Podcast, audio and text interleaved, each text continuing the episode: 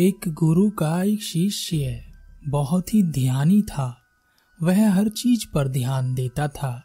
हर किसी पर ध्यान देता था और हमेशा सबसे आगे निकलने के लिए तैयार रहता था। वह सबको दिखाना चाहता था कि वह सब जानता है और उसे हर प्रकार का ज्ञान है। जो वहाँ रह रहे बाकी शिष्यों को नहीं है।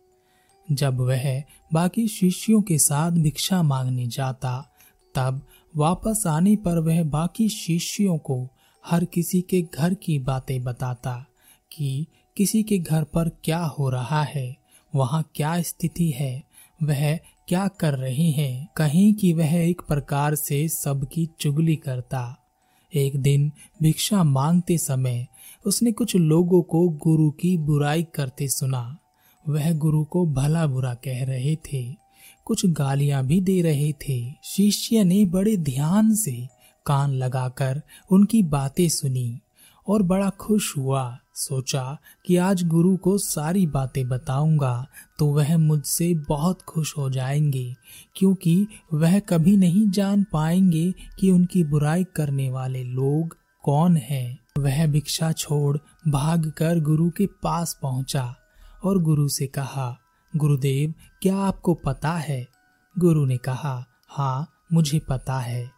शिष्य ने कहा, लेकिन गुरुदेव, आपको वह नहीं पता जो मैं आपको बताने वाला हूँ। गुरु ने कहा, मुझे सब पता है। तुम्हें अपने आप पर ध्यान देना चाहिए। अब जाओ और अपना दायित्व पूरा करो। गुरु का आदेश सुनकर वह शिष्य वहाँ से चला गया। लेकिन उस शिष्य का मन बेचैन हो रहा था। सोच रहा था कि गुरु ने कुछ सुना ही नहीं। ऐसे ही कह दिया कि सब पता है। जो मैं जानता हूँ, वह तो उन्हें पता ही नहीं है। जब अगली बार मिलूँगा तो उन्हें अवश्य बताऊँगा कि मैंने क्या सुना। अब वह शिष्य इस बात पर ध्यान देने लगा कि कौन कौन लोग हैं जो गुरु की बुराई करते हैं, उन्हें भला बुरा कहते हैं। उन्हें पसंद नहीं करते। उसे कुछ ऐसे लोगों का पता चला, जो गुरु के सामने तो उनकी बढ़ाई करते हैं, उनकी तारीफ़ करते हैं, उनके कार्यों की सराहना करते हैं, लेकिन उनकी पीठ के पीछे गुरु की बुराई करते हैं। यह सब जानकारी जुटाकर वह फिर से भागकर गुरु के पास पहुँचा और गुरु से कहा, गुरुदेव, मुझे कुछ पता चला है। गुरु ने कहा, मुझे भी पता है। शिष्य ने कहा, नहीं गुरुदेव, आपको वह नहीं पता जो मैं बताने वाला हूँ। गुरु ने कहा, हमें सब पता है, वह भी जो तुम्हें पता नहीं है। शिष्य ने कहा, गुरुदेव, सुनिए तो। गुरु ने कहा, पहले तुम मेरी बात सुनो, अपने आप पर ध्यान दो। यह कहकर गुरु वहाँ से चले गए। शिष्य ने मन में सोचा, हद हो गई है।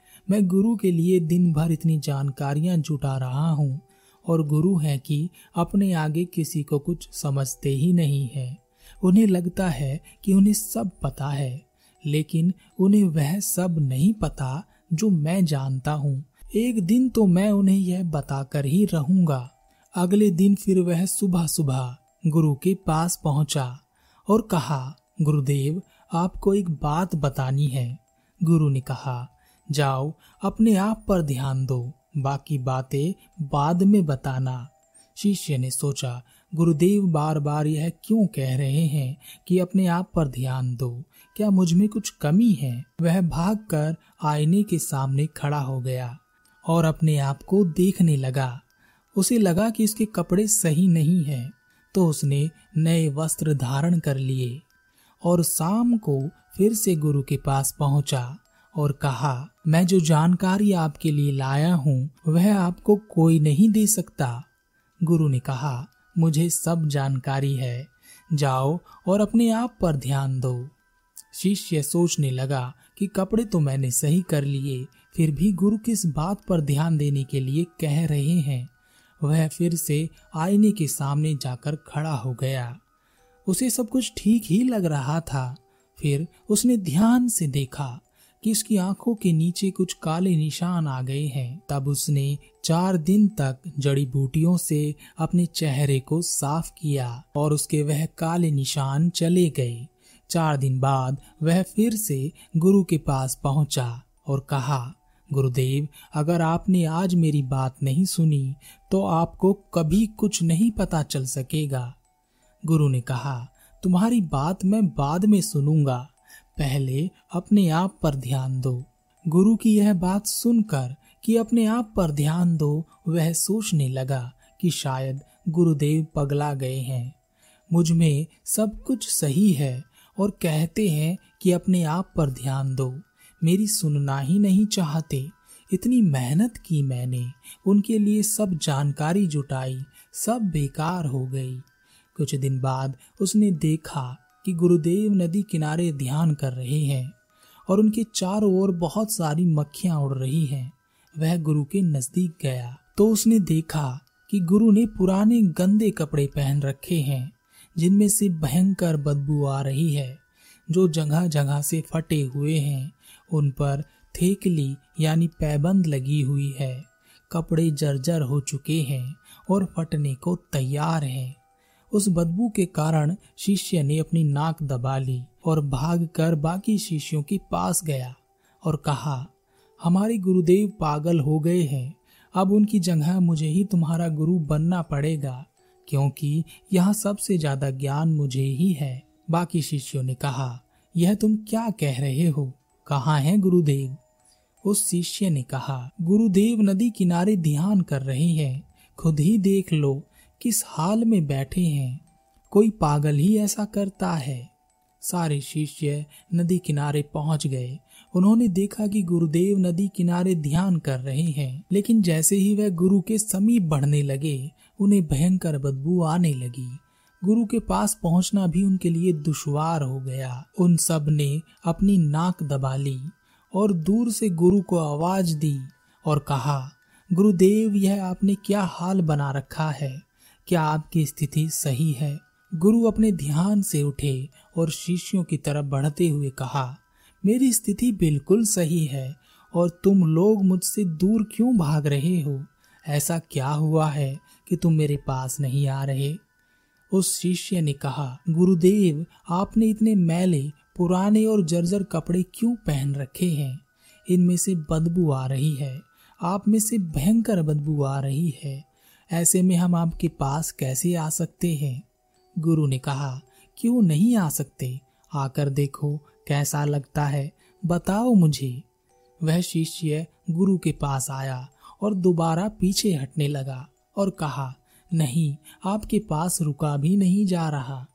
गुरु ने कहा, इसलिए मैं तुमसे बार बार कह रहा था कि अपने आप पर ध्यान दो। देखा, बदबू आने लगी ना। शिष्य ने कहा लेकिन गुरुदेव बदबू तो आपसे आ रही है। गुरु ने कहा, ध्यान से सुनो, सभी शिष्यों ध्यान से सुनो। हमारा मन एक साफ़ चमकदार, स्वच्छ, सफ़ेद चादर की तरह है। लेकिन हम अपनी इस चादर पर कभी ध्यान नहीं देते और ना ही इसे कभी साफ़ करने के बारे में सोचते हैं और ना ही करते हैं। हम हर तरह की गंदगी बाहर से उठाते हैं। और मन रूपी चादर पर लगा देते हैं। जब हम बुरी बातें सुनते हैं, बुरी बातें सुनाते हैं, बुरे कार्य करते हैं, जब हमारा ध्यान दूसरों के मन की ओर होता है, दूसरों पर होता है, दूसरे क्या बुरा कर रहे हैं इस बात पर होता है, और हम उनकी बुराई में आनंद लेते हैं, लेकिन हम अपनी तरफ़ ध्यान नहीं दे पाते। और हमारा मन बुराइयों से मैला हो जाता है।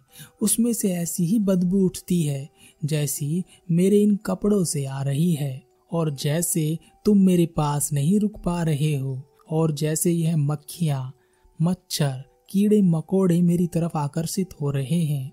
उसी प्रकार विवेक, विनय, दया, प्रेम, बुद्धि और पुण्य तुम्हारा साथ छोड़ देते हैं। और तुम्हारी तरफ़ आकर्षित हो जाते हैं क्रोध, वासना, आलस्य, डर, क्रूरता और तुम्हारे अंदर जागृत हो जाता है एक नकारात्मक ऊर्जा का प्रवाह, जो तुम्हें पतन की ओर ले जाता है। तुम्हारा मन एक फटे पुराने गंदे कपड़े की तरह हो जाता है, जिसकी किसी को ज़रूरत नहीं है, खुद तुम्हें भी नहीं। इसलिए हे शिष्यों अपने आप पर ध्यान दो, अपने मन की स्वच्छता पर ध्यान दो। अगर मन मैला हो गया है तो उसे साफ़ करने पर ध्यान दो। दूसरों पर ध्यान देकर कुछ नहीं होने वाला। उस शिष्य ने गुरु से पूछा, गुरुदेव, मन को साफ़ कैसे करते हैं? गुरु ने कहा, अपने आप पर ध्यान दो, बस इतना ही करना है। वह शिष्य गुरु के चरणों में गिर गया और कहा गुरुदेव, मैं आपको कुछ बताना चाहता हूँ। गुरु ने कहा, कुछ लोग मेरी बुराई करते हैं, इसमें कुछ नहीं रखा।